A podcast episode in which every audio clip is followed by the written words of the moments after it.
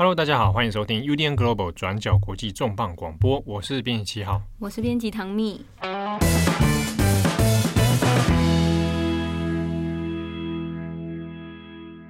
啊，今天要来谈一个还是蛮沉重的一个一个事件哈。呃，大家应该有印象，我们之前谈过那个植松胜，就是相模园杀伤事件。对对对对，那是在一个。呃，三百合园嘛，哈，发生了这样一起，有人以优生学的观念，哈，去杀了一些在安养中心里面的人，对一些没有行为能力，那可能是病患、患者等等。这事件其实，在过去在日本造成很大的震撼。好，那近期其实有另一个案件也被拿来跟相模园比较，哈，那在日本的新闻里面会叫做 ALS 嘱托杀人事件。啊，嘱托杀人就是。我受他人的嘱托、请托、拜托，然后去杀人。那有的时候呢，这个事件会被挂号写成安乐死。这个事件其实本身在日本引起蛮大的争议的。主因呢，是因为在就在不久前啊，七月二十四号的时候呢，京都府这边逮捕了两名医师。好，那这两名医师呢，被发现在二零一九年的时候帮助一名渐冻人患者。啊，这就是我们讲的，嗯，ALS 这个疾病的全名蛮蛮长的，叫肌萎缩性脊髓侧索硬化症，就是这是运动神经元疾病之一。就是在这个疾病当中，其实有很多种，只是 ALS 是这个疾病最常见的一种。对，好，那对 ALS 是它其中一种嘛，好，所以不过就是我们俗称的渐冻人。对，过去几年大家应该其实相关的案件。可能新闻上也看到不少。那去年我记没有记错，应该在去年，应该是第一百二十二集，重重磅广播第一百二十二十二集，我们有做过法国的类似的案件，嗯、有是车祸相关的，对他车祸相关哈。然后后来要不要选择安乐死这件事情，其实就引起很大的争议。嗯，好，那这一起事件呢，是因为有两名医师去帮助一名这样的渐冻人患者，协助他自杀。好，那两名医师被逮捕了。那这个逮捕的过程，当然就发现他事件的本质上面，其实有涉及到，并不是大家所谓的安乐死啊，涉及到的就是嘱托杀人啊。某 A 觉得很想死，拜托了某另外的某 B 来帮助他。好，那只是因为某 A 他当事人没有行为能力，需要别人的协助。好，那这两名医师就被被捕了。那因为这个逮捕案件，其实在呃，近期这一两周，日本的相关新闻讨论非常之多哈，相关的专题节目、新闻节目，呃，不管是报纸啊、电视都很多，都在讨论说，第一个当然是事件怎么发生的啊，第二是说，那当事人是有什么样的需求啊？那也当然也在讨论到，那对于像这样重病患者或者是渐冻人安乐死的问题，又在浮上台面了。但这其中其实。呃，有很多比我们想象更复杂的一面啊，甚至包含到今天这个加害人这个医师他在想什么？好，这件事情呢，其实有蛮多值得我们来细细讨论的地方啊。好，那不过我们现在先初步讲一下哈，我们给大家先在这个事件上有一个轮廓。呃，主要是有两名医师是大久保于一啊，大久保医生，他是在宫城县啊。那另一名医师呢，是在东京都。的山本直树，好，这两名是是被被逮捕了。那今天被杀死的呢，是叫做林有礼，好，林他这个是日本的姓啊，哈，双木林这样。好，那他呢是在大概二零一零年到二零一一年左右，啊，那个确定得到了这个渐冻人的这个这个症状哈。好，那呃，到他去年二零一九年十一月三十号被协助自杀之后呢，那在这段期间，他他的生理状态呢，其实是已经没有办法言，就是讲生活没有办法自理了，就是需要有看护来照顾他的起居，他的一般生活。好，虽然他是一个人住，他没有跟父亲家人住在一起哦，但是他有有这个看护哈，那也有医师会定期来做一些照护等等。好，那在二零一九年的十月三十号，那就遭到这样。协助自杀。不过呢，你看是等到今年的七月二十号，好，才正式逮捕了这两名医师啊。前面其实前阵子有有一部分时间是因为在通气，嗯，因为一开始大概八个多月以来是在通气这两名医生。对，因为前期在还在找嘛，就是怎么一回事哈？怎么会就在家里就过世？等一下我们会讲一下这个情节中间有哪些问题哈。好，所以呃，这个事件林有礼他后来呃，因为这个逮捕案件之后，其实有关于林有礼本人的一些身份背景。好，那他的生理状况才逐渐被新闻媒体所知道。好，那所以近期有很多的报道呢，就是他就是讨论说，哎，那他这个人是发生什么样的事件？哈，那他是不是真的说，哎，我我有他真的很想自杀或什么的？对，那讨论到他的这样的意念哦。好，所以有关他的资料就蛮多的，比如说 NHK 跟朝日新闻其实有不少专题的深入报道。好，那我们要先来讲一下林有礼本人。嗯，呃，她是一个女性啊。那她在死亡的时候，就是去年的时候，她死亡时间，呃，她的年龄是五十一岁。好，那这个林有礼呢，她根据这个父亲的爸爸出来有做一些专访啊。那朝日新闻 NHK 其实有针对他做一些关于他故事的一些专访。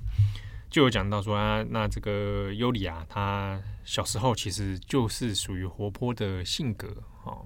大概从幼稚园开始的时候，你就可以看到他这种很清楚的性格鲜明的一面啊。嗯、那比如说在小朋友之间，他是一个可能像 leader 一样的存在啊，就是哎扮扮演大家的这个，就会带气氛啊，很很爱笑，很活泼这样子。嗯，那他是在京都成长、长大、出生的哈、哦。嗯好，那朋友也很多啊，人缘不错啊。那这个到中学的时候呢，大家也是其实就像一般小朋友一样，这样也没有什么太大的嗯其他问题或什么。那热爱体育活动啊，尤其喜欢羽球啊，所以还有加入羽球社团等等。那长大之后呢，当然他有一些科系选择的志向嘛，哈，他对于建筑很有兴趣啊。后来他其实。考的成绩都还不错，他后来是考上那个同志社大学。好，那在同志大学毕业之后呢，其实他就是对于说想要进修关于建筑方面的科系啊有兴趣。那想到的是说，那不如就也许出国看看。嗯，啊，出国海外旅行，不管是旅游也好，还是去进修也好，哈，那他其实。从他的照片来看，他的旅行足迹其实也还蛮蛮广泛的。嗯、比如说意大利、欧洲，其实去了不少地方哈，尼泊尔、那菲律宾等等哈。那有听到很多他关于这个在各地哈，靠着一个背包客这种旅行的方式，嗯、那哎，好像蛮有冒险精神。对，就是这个人的个性听起来就是一个活泼、很敢尝试、很敢去，嗯、呃，很勇敢呐、啊，很积极。对这个，你讲这句话刚好就是他父亲在面对访问的时候讲的。他他印象中的女儿就是这样子，嗯、想到什么就想要什么很清楚啊，想要那就去做，啊、就去会去规划。后来他去了美国，有去学一些建筑相关的这个知识啊、科系等等。后来回国之后呢，哎，其实也还不错。他在东京的建筑事务所里面工作。好，那。感觉整个发展都像是我们想象中，也不算是完全人生胜利组，可就是一个蛮顺利，然后一个开朗活泼的人的人生发展。对，就哎，蛮蛮不错的哈，嗯、而且哎，跟朋友都都很好这样子。嗯，那这个事情，这个命运的转捩点，哈，就在二零一零年，那其实就距今现在十年前了。嗯，二零一零年的时候呢。这个林有礼有一天就觉得说走路感觉怪怪的，嗯，好，这有一种违和感，觉得异常。好，后来呢，再去京都的医院里面检查，那在二零一零到二零一一左右，后来就确定说你得到是 ALS。嗯，林有礼那时候是四十岁左右，嗯，像 ALS 这个疾病的，就是好发的年纪就是落在四十岁到六十岁。就是，所以林有礼这个疾病的出现，确实是，就是虽然说不一定，也没有一个根据说是跟遗传有关，或者是明确的并发的原因，但是林有礼这个年纪确实是 ALS 蛮常出现的年纪。对，差不多这个区段嘛。哦，嗯，那当时医生是跟林有礼说，你剩下的寿命可能差不多五六年而已。那这个对林有礼其实是一个很大的打击。嗯，那当时他就对父亲其实是是大哭，就是说为什么我会得到这样的病？啊，所以他当时其实心灵受到蛮大的冲击的。嗯，那在二零一零、二零一一左右，OK，那差不多接下来几年里面，其实那个症状会慢慢的出现哈。对，这个 ALS 的症状其实会。会分为两种啊，有些是从四肢的肌肉开始萎缩，然后退化，然后再来会到躯干，最后是吞咽、呼吸的肌肉。然后另外一种是，就是从相反过来，是从呼吸开始，然后躯干、四肢。可是这样的，呃，无论是怎么样，ALS 的疾病，就是它衰退、凋亡、细胞凋亡的速度是很快的。所以有时候你到最后，你其实是你没有办法跟人，你没有办法传达你想要说什么，你甚至是丧失所有的你可以活动的机能，你甚至最后剩下眼球可以移动而已。其实从外观上来看，有点类似植物人，但是他们的差别就在 ALS，他的意识是非常清楚的，他知道自己正在正在退化，正在走向死亡。对，那有些状态下，他可能会安装一些比较特殊的装置，可以让他，比如说用利用眼球眼动的。方式可以去跟外界沟通啊，有一个输入法，对，好，那就是哎，像比如说呃，Stephen Hawking，对，就是比较知名的例子，对对对对对。那那像林有礼后来的状态也是，他可以使用这个输入装置哈，所以他还仍然可以写部落格啊，那他有 Twitter，然后还是可以传达他的一些想法，对他还是可以跟外界互动啊。那只是说互动的方式，当然跟一般我们大家所谓的这个一言语的沟通啊，对对。比较不一样，这样子。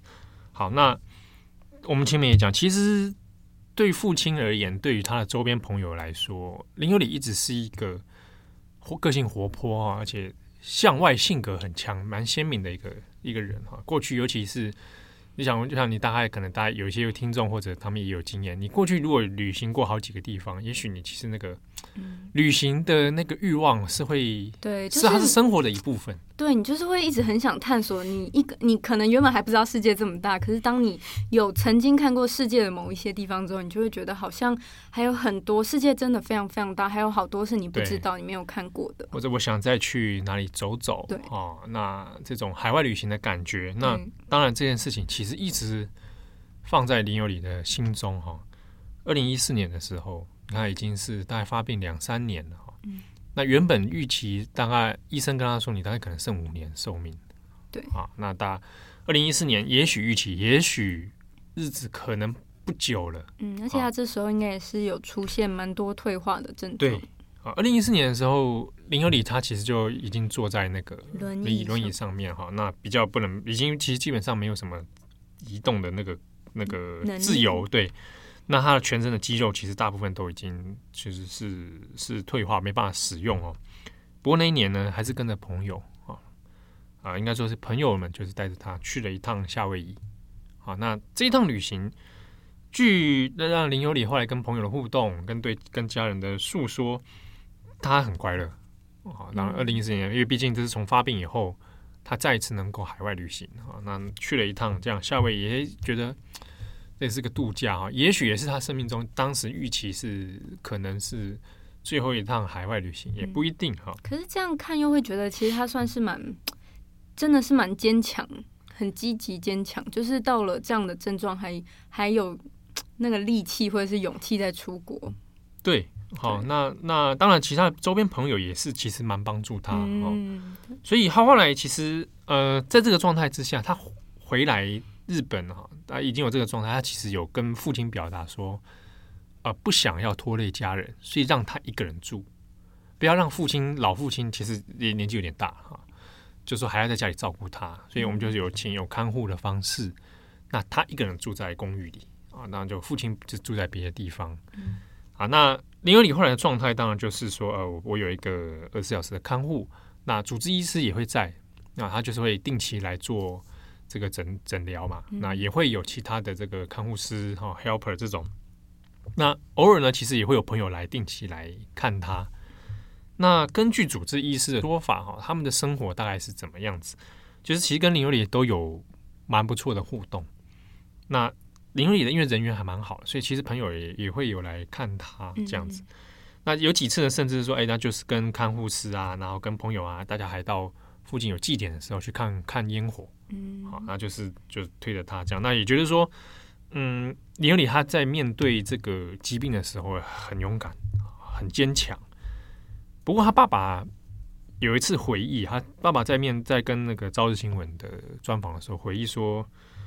啊，有一次就是去他看他嘛，那这个要帮你有就是上下床的时候，对不对？嗯、他没有办法靠自己力量去上下床，对，好，所以就要靠爸爸，爸爸就帮他 OK 回复到床上。好，那在回复到床上的那一刻呢，突然之间他抓住他爸爸的那个衣服啊，就平常没有什么反应，林有理就突然抓住啊，那哭啊，就开始大哭。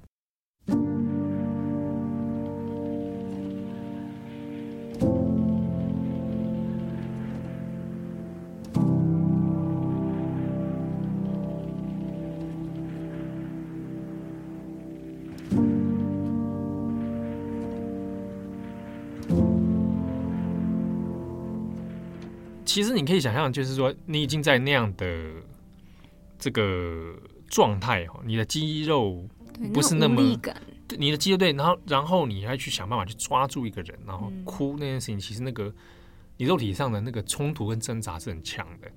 但他爸爸说，他当下感觉到那不是因为他痛才哭，那是他心灵层面、他精神层面的痛苦，痛苦，然后再哭，抱着抓着他。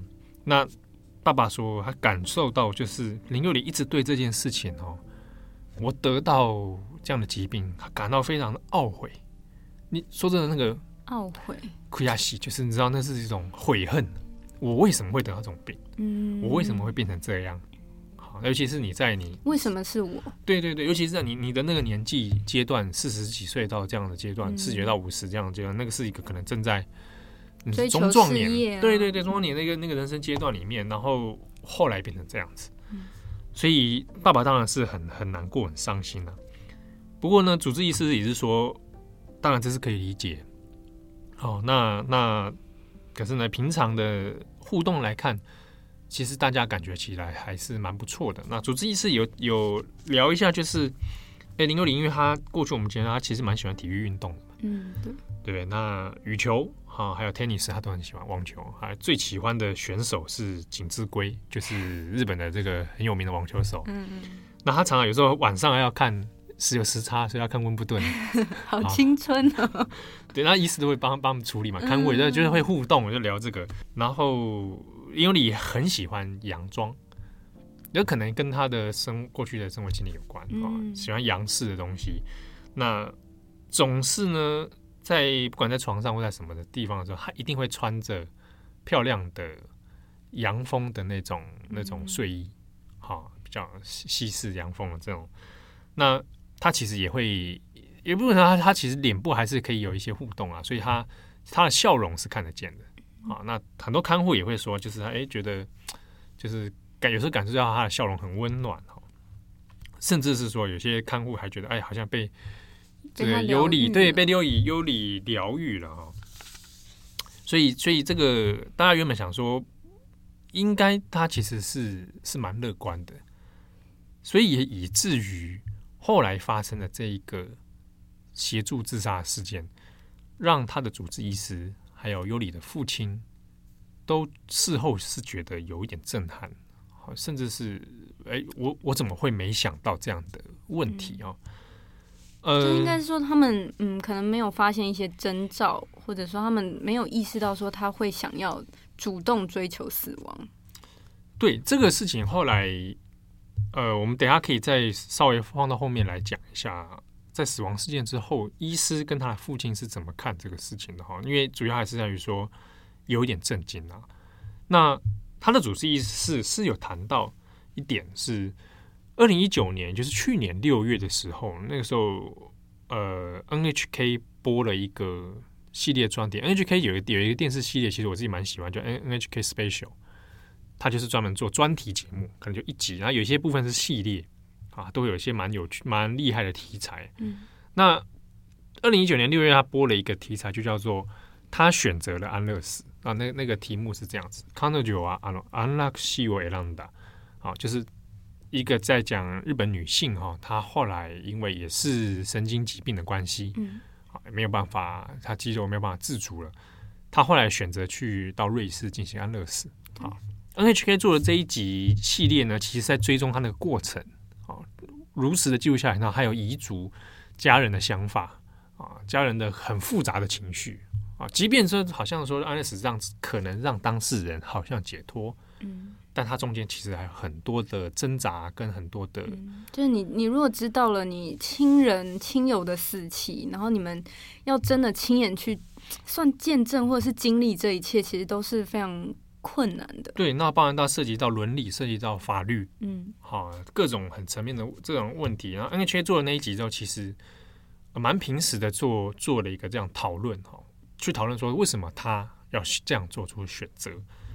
那尤里的主治医师说，他认为，因为那去年的时候，尤里有看这个纪录片，那主治医师认为说，有可能他在看了纪录片之后，强化了他最后选择死亡，主动能够去去做死亡选择这样的事情，也许强化了他这个意念。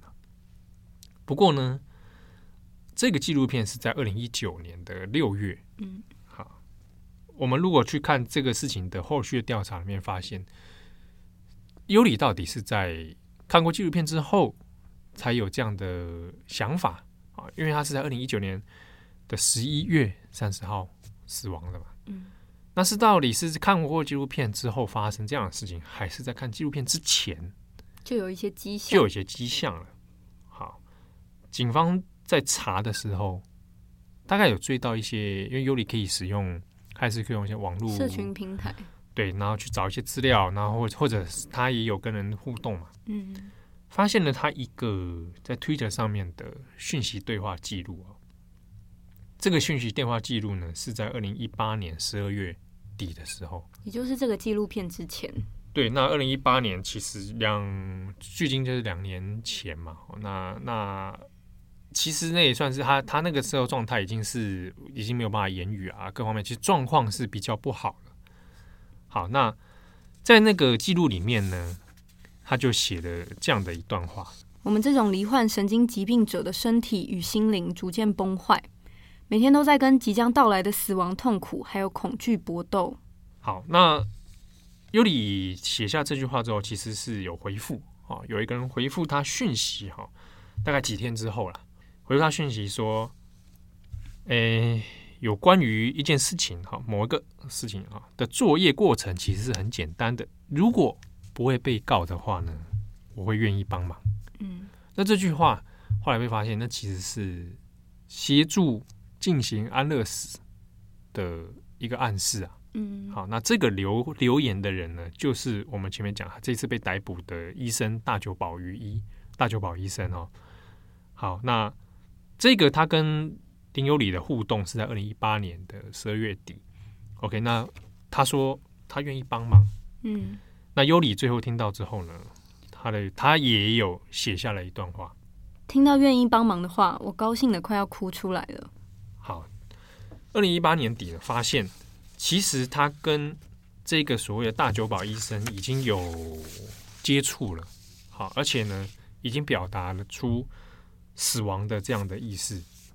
好，那在这个部分呢，其实后来当然有循线去找尤里的一些相关的部落格啊、记录啊，就发现二零一八年、二零零七年，在更早以前，尤里就在自己部落格上透露出，其实就有透露过好几次这样的想法，在网络上面有透露过说，哎，自己。的生命觉得很痛苦啊、哦，那希望说有没有好的方式可以结束啊？那在自己的 Twitter 上面其实有透露这样的想法，说：诶，那如果能够选择安乐死的话，我希望能够这样这样啊，然后去处理这样子。那也因此，他在网络上这样的讯息吸引到这个大久保医师，好、啊，有主动的跟他做联系，啊，跟他说：诶，透露说有一些方法可能可以，好。那这个事情后来当然是经过警方的一些公开的资讯里面才曝光啊。那尤里的父亲是说，其实在此之前他并不晓得这个事情。当然，一方面有可能是因为他并没有使用网络啊，或者没有在使用 SNS，就是社群网络的平台。就是说，不知道尤里有发过这种想要死、想要自杀的文章，或者说有这样的想法。对，所以父亲啊林和南，他其实对于这件事情。是起初的想法是有点 shock 的，就是他，他是觉得说，哦，我我我我有点，他那个那个震惊，其实有很很复杂的情绪哈。一方面是觉得好像自己没有搞清楚，没有了解过，对。然后一方面是他又理解说，女儿当然是面对这样痛苦，这样的想法可能是可能是可以理解的。再来，他那个震惊之后，他就说，这个事件还是去实行的，所以他其实对于犯人。后来的所作所为，其实感到很那个情绪很复杂。后来结尾的时候再说。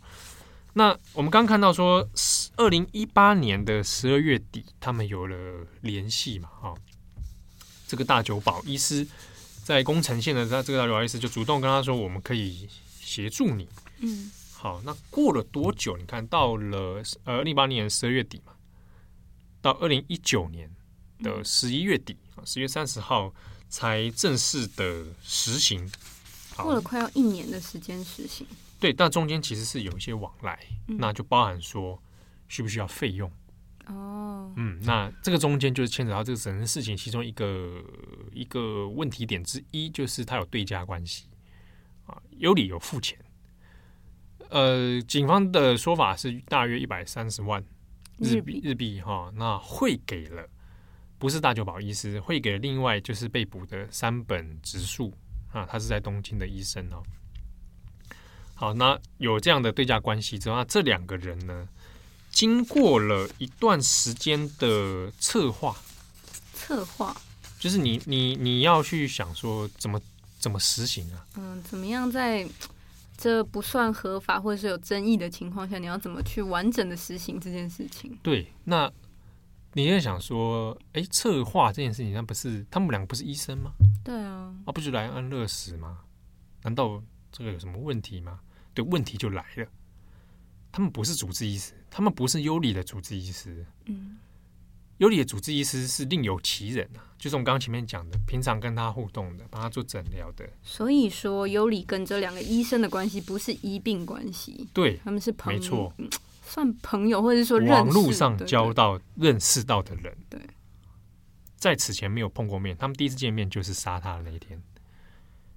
所以你刚刚讲讲的很好，他们不是一病关系，所以这事情看起来像安乐死，手段很像，因为他是这个注射药物嘛。哈，好，我们这边我们先暂停一下，我们先讲一下当天到底发生什么事情呢？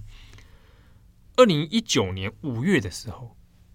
也就是这个时间表，我们看一下哈。二零一八年十二月底与优里联系上，嗯，OK，隔了快将近半年，到二零一九年五月，大久保医师呢，在网络上面啊，日本也很流行那种留言板、揭示板啊，汉字写揭示板，日本有很多这种东西，就是我平常看都看一些阿仔的东西啊，啊，反正就是有留言板这种留言的社群哈，大家都看得到的意思吗？有的有，有的有的看不到，像什么背包客栈这样，就会是一些类似论坛，类似啊，类似对啊，有一些是看得到的，有一些是可能比较属于秘密，对，有私密的。了解。那大久保医师开了一个留言板，叫做安乐死研究会。嗯，啊，那这个研究会里面，他就里面就在常常会讲一些关于安乐死的内容，跟他有有有发文啊，他想要征求一个方法，就是帮别人安乐死，但不会被发现。好，那觉得诶，发这个文是什么意思？嗯，好像征求一些办法，诶，如何我帮别人安乐死，那我还不会被发现？听起来真的就是准备要犯罪的意思。可能在想些什么？对，对不对？那你再想一下，二零一八年就在半年前，他是跟尤里说，如果不会被告的话，我愿意帮忙。被告意思就是对，就是我不会被发现，我不会有法律问题。你明就是比如你你知道有有问题嘛？哈、嗯，所以你才会这样想，对不对？明知却做了这件事情。好，那大概时间点到十月份的时候呢，那有发现他有在做一些相关的准备，比如药品、药物啊，注射药物。所以这个药物其实是有机会取得哦，因为他是医生。嗯，那个那个药是没办法随便取得，那注就是那种注射。嗯，我知道乌巴。对对对对对对对，他巴巴比妥。对他那个你没办法说你去药房说我要买这个，不行不行不行啊，那个那个是要有一些要有一些那个处方签或者是医师证明的。他大概在十月份的时候花了差不多一个月的时间去做准备。包含到比如交通方法，嗯，他他在宫城县呢，好，那另外一个医生是在东京，所以他们要到京都去找尤里的话，那需要一些啊，我们要安排一下行程，详尽的规划。然后我怎么进到尤里家里面，嗯，对不对？你要再安排嘛，一定是怎么样不会让人起疑？你可以进到尤里的家里，而且你医生不能在。你的看护所有专业人员不能在，也要确认，有点像是也要跟 优里确认说，呃，当时是不是真的是呃，可以靠支开里面的人的方式就可以执行计划？对，那优里所使用的，应该说他所采取的方法哦，那他是说跟他的看护讲说，得会有两个朋友来探望他，嗯，好，那所以在十一月三十号那一天的傍晚。啊，这个两这两位医生呢，大久保跟山本直树就以朋友的身份到了优里家，啊，那也跟看护说，哎，那那我们是朋友来来聊聊天这样子。那优里也跟看护说，我希望让我们三个人可以稍微独处，单独聊天。对，啊，所以就支开了看护。啊，那在支开看护时间呢，那就犯下这个协助自杀，哈。在大久保的眼里，这是协助他安乐死。嗯，所以，哎，尤里在注射之后呢，当然就不就往生了哦。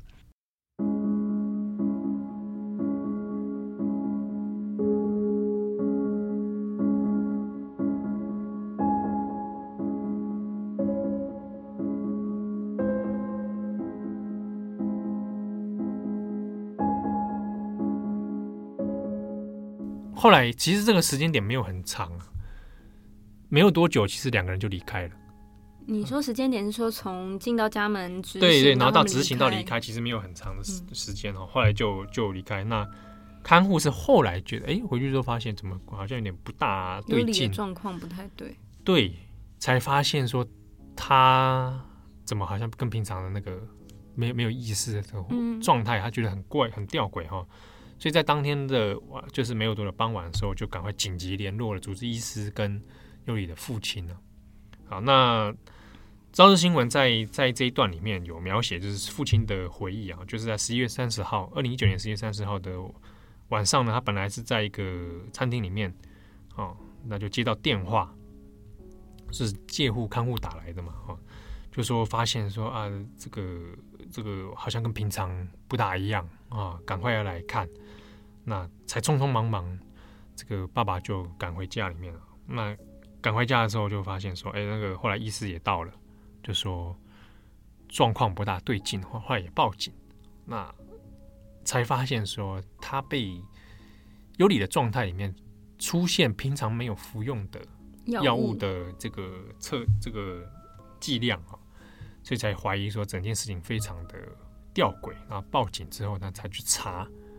这个案件到底是发生什么事情？那也才知道说，又可以有两个这样的医师，那有协助他做这样的事情。好，一直到现在的今年的七月，才把两名医师都逮捕。到事情的这个阶段哈，大家就很很在意说，那这个大久保医师到底是谁？啊，他做这个事情经过一些策划，那是他第一次犯案吗？还是怎么样？还有一些什么征兆吗？对，好，所以从除了优里这一这一段之外呢，很多媒体的焦点在集中在大久保跟这个人，对，还有山本直树这个人。我们先讲一下大久保，因为大久保的问题点其实蛮蛮多的哦。他今年是四十二岁，好，那本来任职的医院呢，在宫城县的仙南中央医院。那其实过去他只待过好几个医院。呃，据大久保的妻子所说，他太太其实是以前的众议员啊，啊，是政界的人，嗯啊，那已已经已经退休啊，就是没有没有已经离开政界，那就说其实他工作几个医院里面时间点都不算太长啊，很很短暂的在后生省里面曾经任职过。大久保医生呢，呃，本来是呼吸内科的，啊，他就是念呼吸内科。那在一九九七年的时候呢，后来是去念这个弘前大学的医医学系啊，后来变成这个一个就是医疗的技术官，那后来在这个后生劳动省工作哈，但没有多久，其实后来就离开了。那到到了才到这个医院一般医院里面。好，二零一八年六月的时候。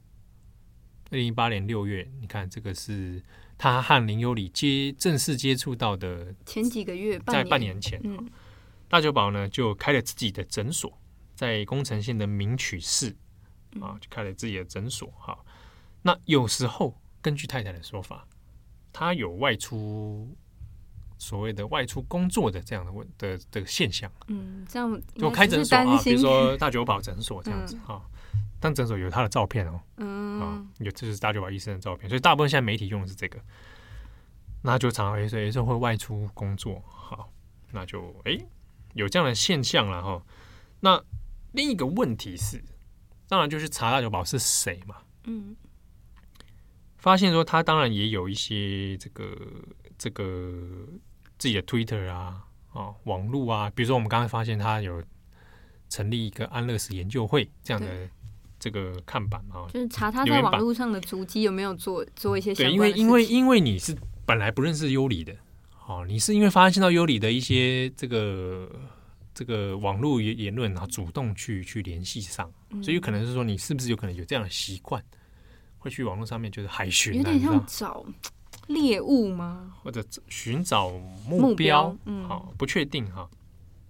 好，不过我这边补充一下，就是大久保的太太有说。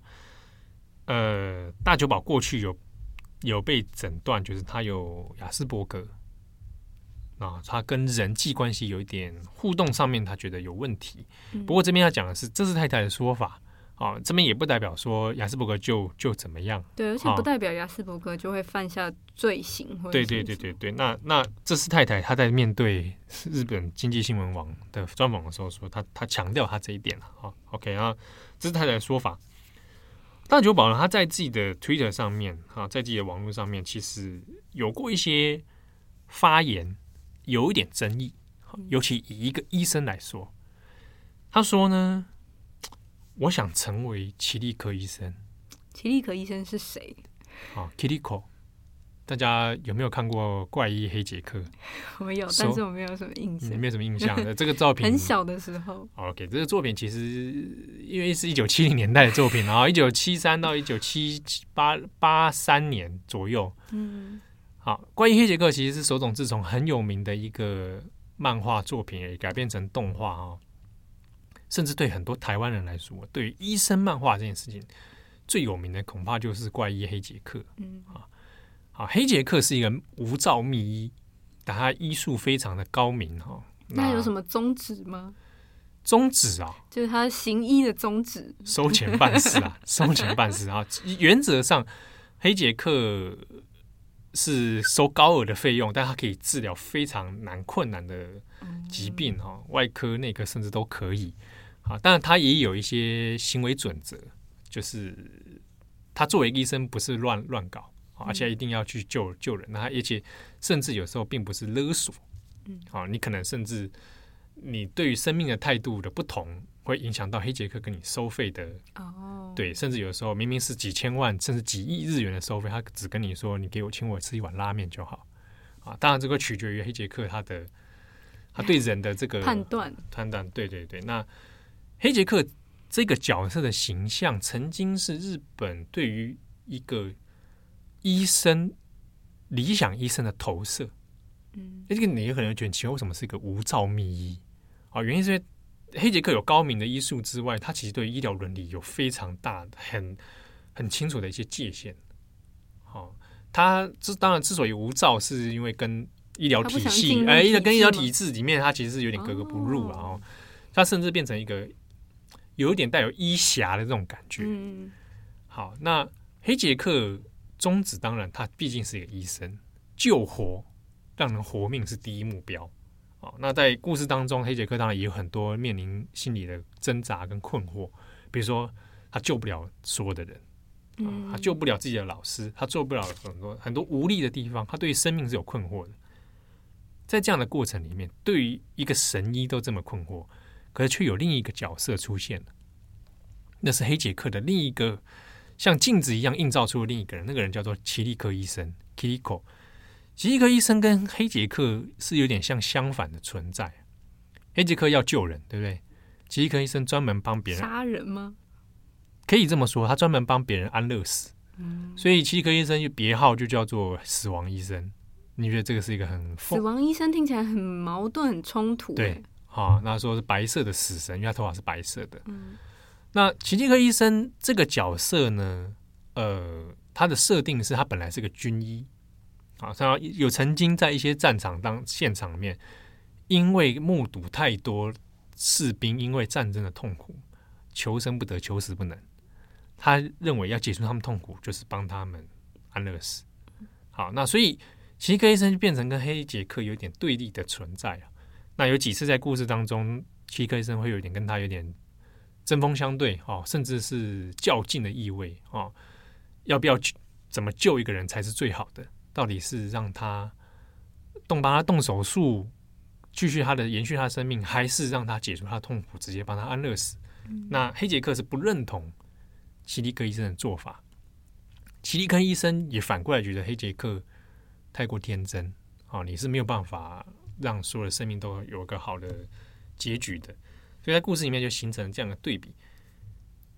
这个大久保医生就说：“我想当奇力科医生。”我想帮一些人呢，拯救他们的灵魂。他用“拯救他们灵魂”这个字，这听起来很高尚哎，就是这个目标听起来是高尚的。字面上的意思是这样，对对对啊，但你的本质上是夺去他人的生命，嗯，好，那这个能不能够说高尚是一个问题啊，是非常争议的。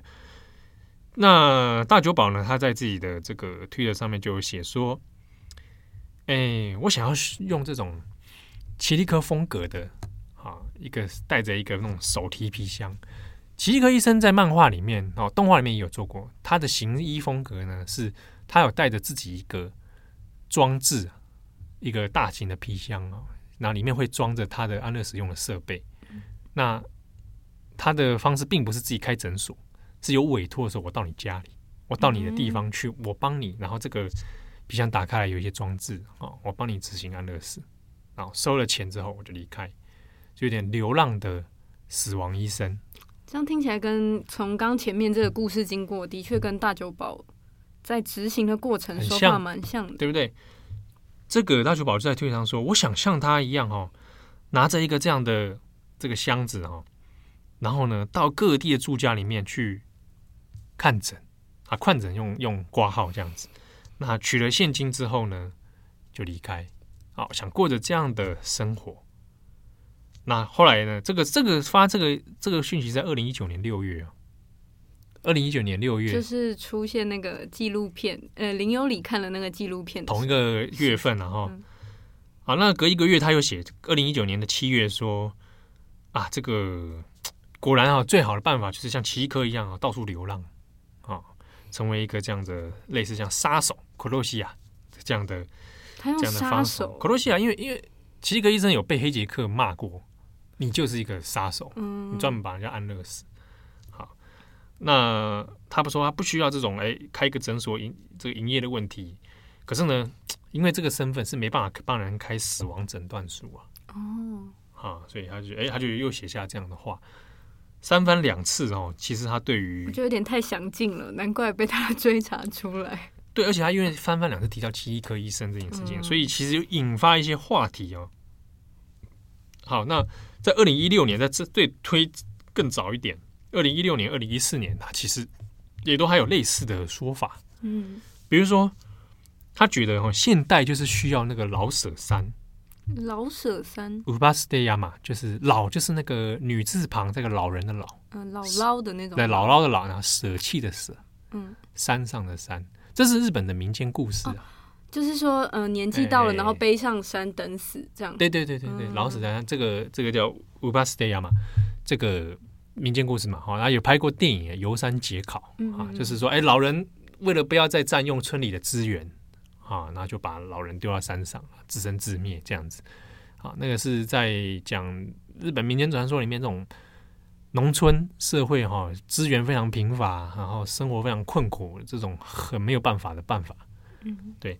那这个大久保就说：“哎，我我我觉得现代是需要这个老舍山的。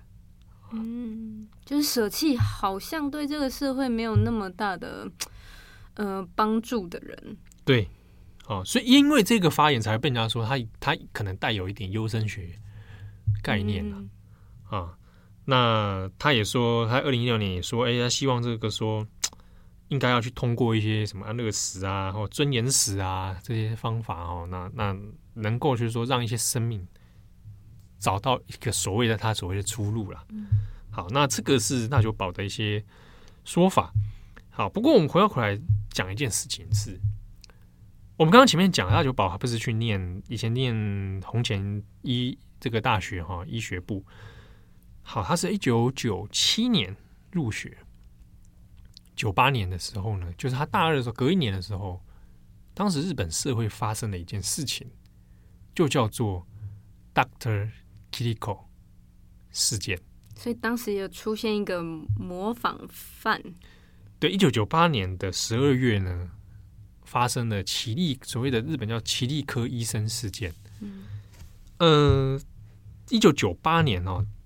可能有些朋友还在用拨接上网的时候呢，日本的网络上面就已经出现了那种很多大量的留言板讨论区。那其实跟我们小时候上网，PTT，呃，BBS 这种哈，嗯、当时就出现了一个留言板，叫做“奇力科医生门诊”这“奇力科医生诊疗室”。好，那在这个 BBS 这种留言板里面呢，就有一个自称奇力科医生的人，好，那说如果。你有自杀的倾向？你有想自杀的？哎，你可以来联系。好，那在这个留言板上面就有一些人，就是哎，有在上面互动。好，后来呢，就发生了这一名人士，他这这就这名男性哦，他有一个化名叫草壁龙次。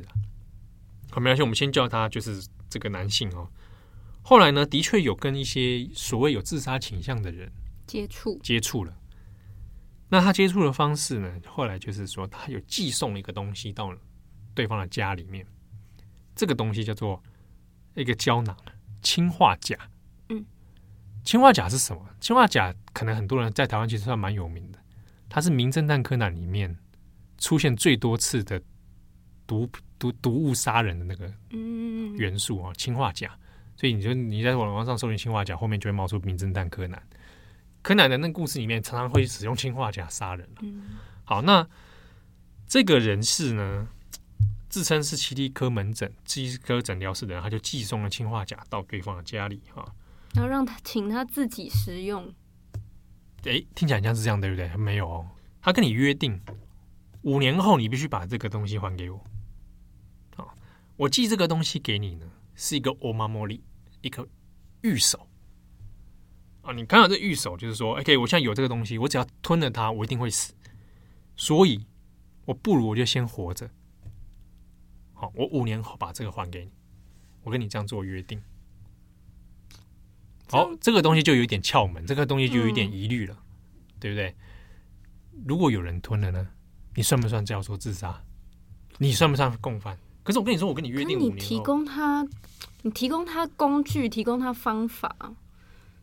这样真的不算吗？哎，这个就在法律上面就有争点了。不，我今天给你一把刀子，刀没有，突然叫我切菜。唐蜜，你五年后还我。呃，对，选择权在你啊。听起来他的说法比较像这样。这个说法就有点，这个在当时其实有一些法律上的争议哈。好，那他是医生吗？不是。嗯。可是呢，有人吞了氰化钾胶囊哦，其中有一名女子就。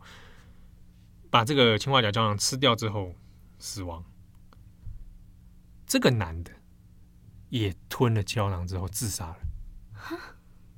因为嫌疑人死亡了，对不对？好了，警察厅在这件事情上就结案了。好，这个在事情那那个时候其实引发了很大的争议，所以也有可能它造成更多的人，只是因为就是这个事情也就是这样结束了。对，不确定，但因为当事人嫌疑人死了，而且因为他当初寄送出去的那个人有一个人吞了死掉，那在嗯、呃、那个人吞了死掉之后，他再吞自杀。对，嗯、这个事情在当时就被叫做一九九八奇力科医生事件哈，因为他。蓄意的似乎在又在暗，就是指涉说黑杰克里面的那个奇力科医生。好，好，那事情的问题点说，在当在当时哦，因为是网络社群使用的那种，刚开始没多久，呃，一九九八，这是一九九八年，对不对？那一九九五年那个时候呢？哎，你知道那时候才 Windows 九五哎。因为一九九 Windows 九五是因为一九九五，对对对。好，那个时候台湾很多人还对不对？还是几岁？我我才八岁的时候，我我我你出生了没？刚你出生，刚出生没多久。好，那那个时候呢，就已经发生这个问题哦。当时日本警察厅在针对这个案件的一系列的搜查里面，后来也定名一种一种犯案形式，或者一种社会案件形式，就是网络杀人。啊，透过网络的形式杀害其他人或自杀。嗯，大家如果有印象的话，前几年二零一七年我没有记错的话，神奈川不是有发生那个有人在网络上就说，大家谁想自杀？啊、嗯，我们来聚在一起啊，我我帮助你这样。其实台湾新闻上也很常出现说，嗯，有一些网站。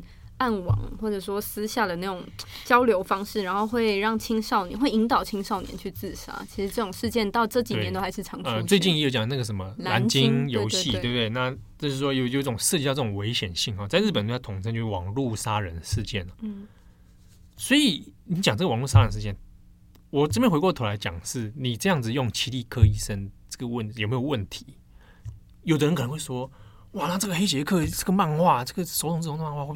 带坏人啊！对啊，带坏人家，会比大家模仿奇力科医生。嗯啊，有点吊诡的是在于，真的如果是奇力科医生的话，他会做这个事情吗？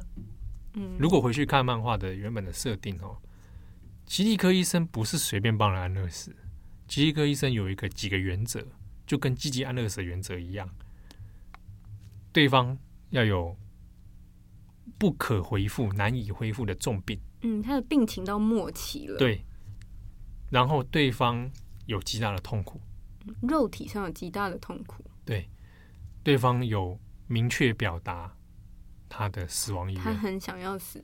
对，在手冢治虫描绘奇力科医生的时候，奇力科医生有一个几个原则，否则他不帮对方执行安乐死。很有趣的是，奇力科医生虽然被别号叫死死死亡医生啊。但他自己有说，我不是乐在杀人这件事情，而是我帮他解除他的痛苦。你随便要叫我帮他安乐死的话，我是不同意的。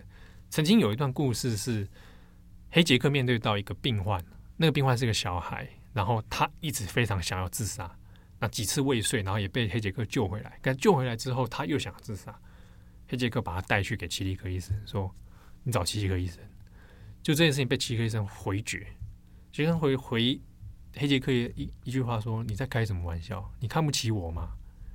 我不是随便，我不是杀人犯。”哦，这是奇力科医生在故事里面当中的一个设定。嗯，而且甚至他也曾经跟黑杰克联手去救过一个人病患。那黑杰克把反而还讽刺讽刺奇力科说。应该不会治疗过程杀他，或者说你你你你怎么样？这个你平常都在杀人什么的？那奇力科就是说，我是医生，看到人家能活命，当然是快乐的。嗯，好，在故事里面，其实奇力科有这一面。他也就是说，他在故事里面其实不是所谓的完全反派、邪恶、犯罪的一方，不是以安乐死为乐。嗯，好，甚至是说你愿意死，我就帮你安乐死，不是这样子。所以，一九九八年这个事件。你说他是奇力科医生吗？哦，那恐怕只是一个文化的一个漫画形象的一个恶意用滥用。嗯，啊，那到我们回到大久保医生好了。大久保医生说：“我想当奇力科医生。”可是如果我们回到大久保跟林有里这个案件，这样子可以吗？这样的过程是可以吗？我们必须回过头来讲，奇力科医生在漫画的剧情里面，他不是没有问题哦，他跟黑杰克一样都是无照密医，嗯，那是有法律问题的。好，你不是人家的主治医生，对不对？那大久保这 case 也是一样，他做这样的模仿，本身你还是要得面对一个问题，就你本质上，你伦理上面，你第一是违反了医师伦理的。你不是他的主治医生，你不了解他的病情状况，你怎么知道他是真的有多严重？你有诊断过吗？对不对？嗯、你有这个诊断过吗？你那一天是见到林有礼是第一次见面，嗯，你可以这样诊断吗？好。那你怎么判断对方的生命状态？对方说想去死，你就帮助他。嗯，好，在日本的安乐死里面，其实还是有一些条件的。对，积极的安乐死里面，对，像嗯、呃，安乐死是分成两种，就是消极的安乐死跟积极的安乐死。消极的安乐死是在呃日本是可以。接受的，就是说，你当他的病情已经非常严重了，就是刚刚讲到说接近末期，也没有其他方式，没有其他呃医疗方式可以救救他的时候，他需要靠维生的器材来维让他继续延迟他的生命，那你就可以透过呃移除他的这个维生的器材，来让他自然的死亡，这个是消极的安乐死。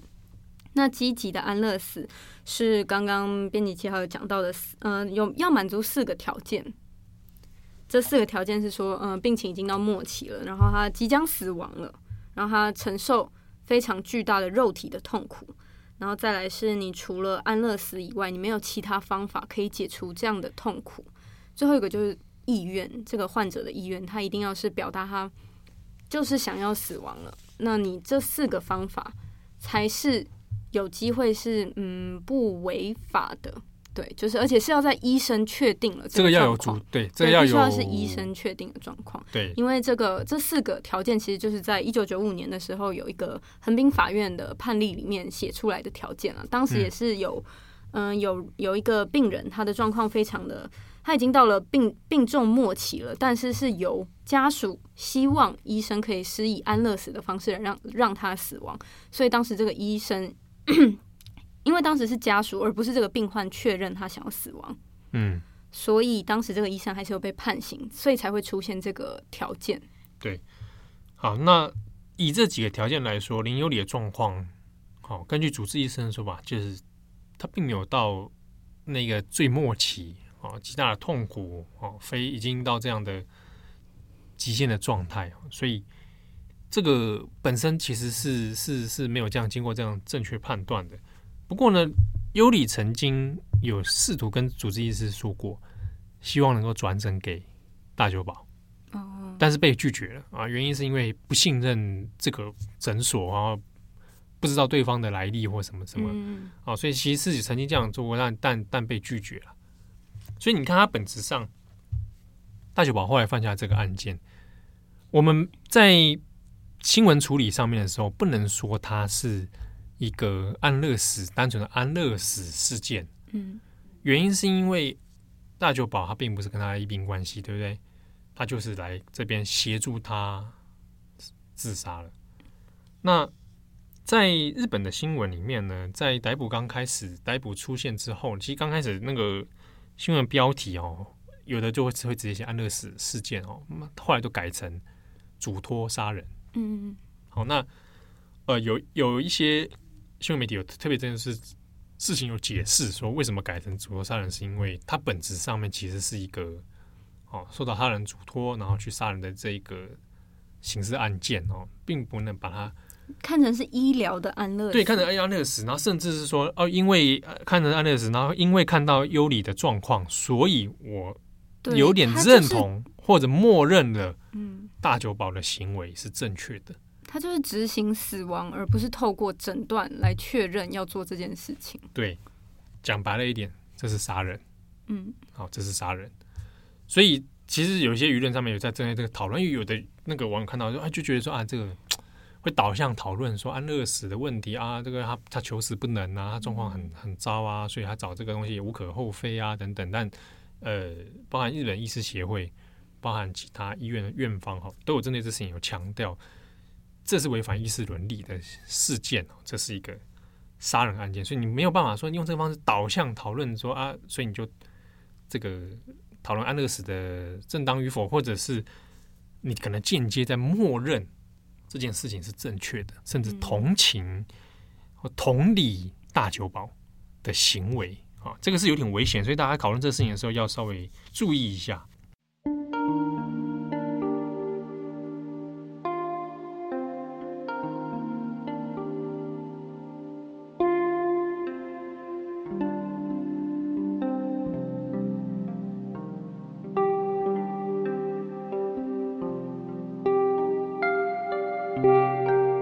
大久保也被逮捕了。三本直树这个人，我们刚刚没有特别提到啊，他当天也有出现在现场，钱是汇到他的户头里。好，那事情因为还在调查当中了。那目前一个关于三本的讨论是，他的学历，医疗的这个学历有可能是造假的。好，那相关的案件其实也还在讨论。那这边就先姑且不论，主要还是集中在大久保身上哈。十一月三十号，后来这个尤里也过世了哦，所以。然后到今年七月的逮捕，那事情比较有一些后来相关后续调查，那主要还关于说尤里本人啊，比如说他有没有留下一些讯息、遗书等等。那尤里是有提到说，这个不用特别办葬礼啊。那关于后续的处理呢，用他曾经存过的一些钱哈，来来办理就可以了。好，那父亲有接受访问。就谈到我们刚刚前面讲的，就是其实他对于尤里的坚决的死意这件事情是有一点状况外啊，所以他对这件事情其实是心里面很难过。好，那那他对犯人是什么看法吗？他会恨吗？觉得他杀了，还是他会感谢他？在几家媒体的访问里面，有一点微妙的是，有一些不同的取向的回答啦。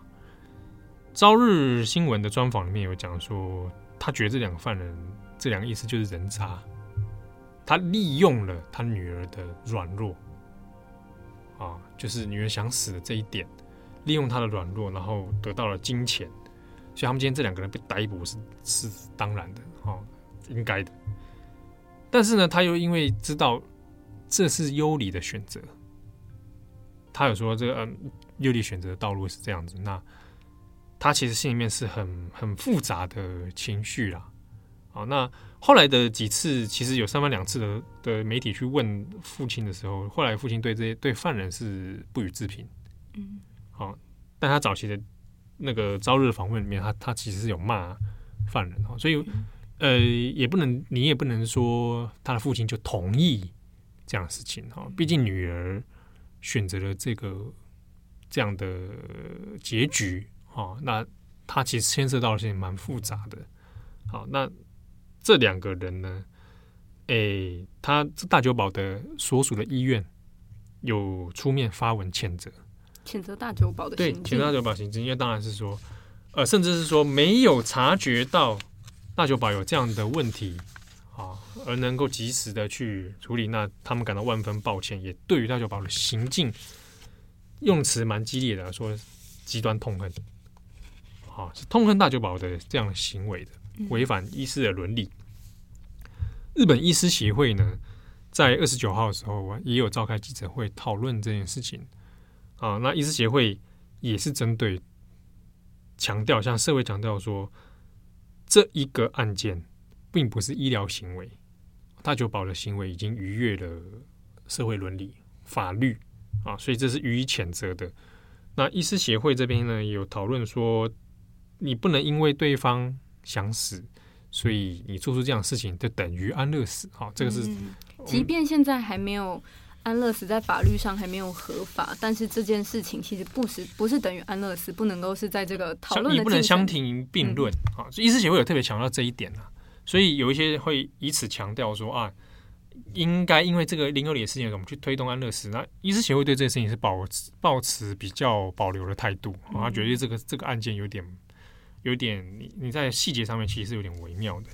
好，那其实后续的相关讨论也蛮多的，比如说我们刚刚前面讲到，那 NHK 那个时候去年六月做的那个纪录片，嗯嗯，有人会想说啊，会不会在鼓励人自杀吗？或者就因为看到这个这个这个就坚决的死意哈，那其实以纪录片来说，它蛮算蛮平实的啦。我觉得倒也不一定说真的是那个纪录片导致人如何。嗯，不过我们这边要讲一下，就是因为安乐死的问题，其实也不是第一次啊，也不是只有在日本才对，其实有很多很多的各国都有类似的讨论啊、争议等等。嗯、在日本里面也有谈到，去年那个纪录片其实也不是没有争议啊。呃，有比如说日本的障碍者协会、生障者协会，其实都会对对这个问题是会去做一些批评跟讨论。好，就是说，哎，国家到底能不能安乐死这件事情，其实国家允许合法的话，那是不是允许某种程度上的杀人？啊，那很多安乐死的那个很多状况，可能是你本身有身心障碍，啊，可能会怎么样怎么样的时候。那会选择这样的道路，那所以有些障碍者协会觉得说，你这个东西会可能扩大障碍者选择这条道路，嗯，而不是说我让你多选择活下去的方法。好，那不过 NHK 那个后来有针对这件事情有回应啊，就是我们纪录片里面所讨论的东西，其实并不是告诉你选择死亡方法，而是还有其他选择活下去的方式。啊，重点可能会摆在。这个部分，那包含到尤里的事件，其实主治包含主治医师后来针对媒体的一些回应哦，也还是强调这一点。有没有可能，如果今天大久保没有出现的话，我们能够用什么样的方式让优里有更多的方式活下去？我有什么方式能够弥补甚至支援他在心理上面的那个冲击，而不是只有选择说我现在这个状态，我就选择。安乐死，好，这样的思维当然是有它的道理存在哦。那当然，我们在这边也很难去说你选择安乐死是正确或者不正确啊。在这部分，我们也你你你你没有经历过那样的问题，面对那样的问题，其实是很难的一个选择。那至少我们把各种选项、各种可能可以去弥补的方式，去多做讨论，去把那个网那张网扩大啊。那会不会有可能不会发生今天尤里的这样的选择啊？或者发生有人有医生用私人的方式去代替人家做这件事情？今天大久保可以如果这样做，有几个疑虑啦。他有没有过去帮别人也做过？或者你会不会因为其他的理由去帮别人做？那这个就变成连续杀人、谋杀等等。这个问题是必须要去厘清，而且必须要去解决的。好，所以这个这个问题，优里在优里这个案件呢，在日本其实引发了很多后续的讨论。它的理由其实在这边呢，因为它涉及到了还是关于社会到到底怎么面对。那当今的日本社会是不是没有这样的资源去扶持这些像优里这样的人？所以有的人连接到说，我们之前讲的那个相模原的。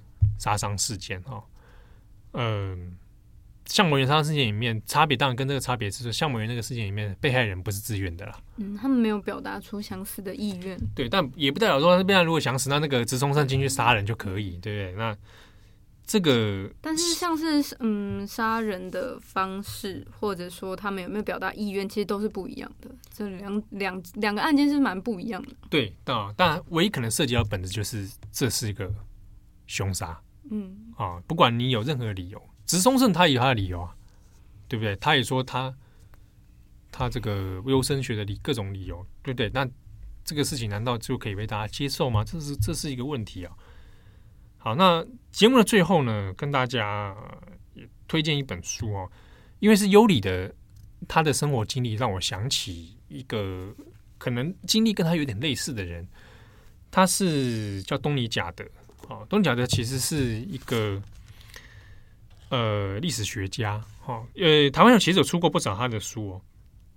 他是出生在伦敦，一九四八年出生。他其实还做了很多关于战后欧洲的一些相关研究。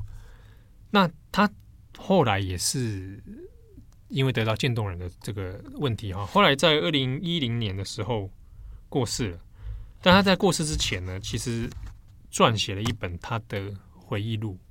啊，就是在他已经得到渐冻人状态之下，他写了一本叫做《山屋忆往》，啊，有点在回忆某个记忆中的小木屋，他其实就这个做一个比喻啦，就是很多人说记忆是一个宫殿啊，那对他来说，记忆很像是一栋小木屋啊，他这个小木屋里面什么都有。那这是一个他的临终自述，就是他在这个渐冻人的过程里面，他的思考欲还是很活跃，嗯。啊，加上他记忆力非常之好，所以呢，他就干脆想说，那我就利用这样刚好这样的状态之下，那我把我的童年到现在的状态这个过程里面都写下来，对，都写下来。那他记忆中到底人生是什么样子？那也跟同时期的欧洲、同时期的世界局势。啊，做一些社会脉动上的互动，那本身是历史学家，所以他这本是个个人回忆里面之外，也同时是在谈探讨在四八年以后到二十一世纪这样的一段时间，欧洲跟世界局势的一些发展哦。但这本书蛮好看的，因为他曾经也是呃参加过学运，法国的学运啊等等。那里面也特别谈到，就是关于他生变成这个症状的状态之后。他的心理变化跟接下来我的意识会何去何从？好，我在意识这么清楚之下，这个里面有一些蛮多意识方面的描写哦。在他说他躺在那边呢，但很像在搭一辆火车，那个火车一直通向一个他记忆中的小木屋。好，那去向那个地方，我这边就不特别在描绘他最后所描绘的场景了，但大家可以去。看一下，因为因为尤里的事情，其实我才联想到东尼贾德啊。那当然，东尼贾德后来并没有选择安乐死啊，他也没有选择说我自杀这样的意愿哦。嗯、可能一部分原因是在，但他有谈到他他的内心的挣扎跟痛苦，而毕竟这是个折磨，嗯，而且他记忆力又很鲜明哦。但他想透过这样的方式去告诉大家说，去找他想告诉他自己的子女是他的朋友亲友。我透过这样的回忆，书写这样的回忆，你们找到一个我还在这个世界上曾经存在过的一个证据啊！你的历史学家很爱希望证据啊，那也希望我的子女能够找到我非常爱你们的证据在这里啊！那这是东尼贾德他这写的《三无一网》，当然这个尤里曾经透过社群媒体也有。留下一些自己的足迹哈，那只是很可惜，他最后选择了这样的道路，我们没有办法评断尤里的选择到底是好或者不好哦，这恐怕也不是用一个二分法去讨论的事情，但也希望大家通过这样的事情去了解他们的故事，好，那也去理解现在当今社会上面所面对到这样的问题的时候，他的困局有哪些？好，那希望大家喜欢今天的节目。我是编辑七号，我是编辑唐蜜，我们下次见，拜拜。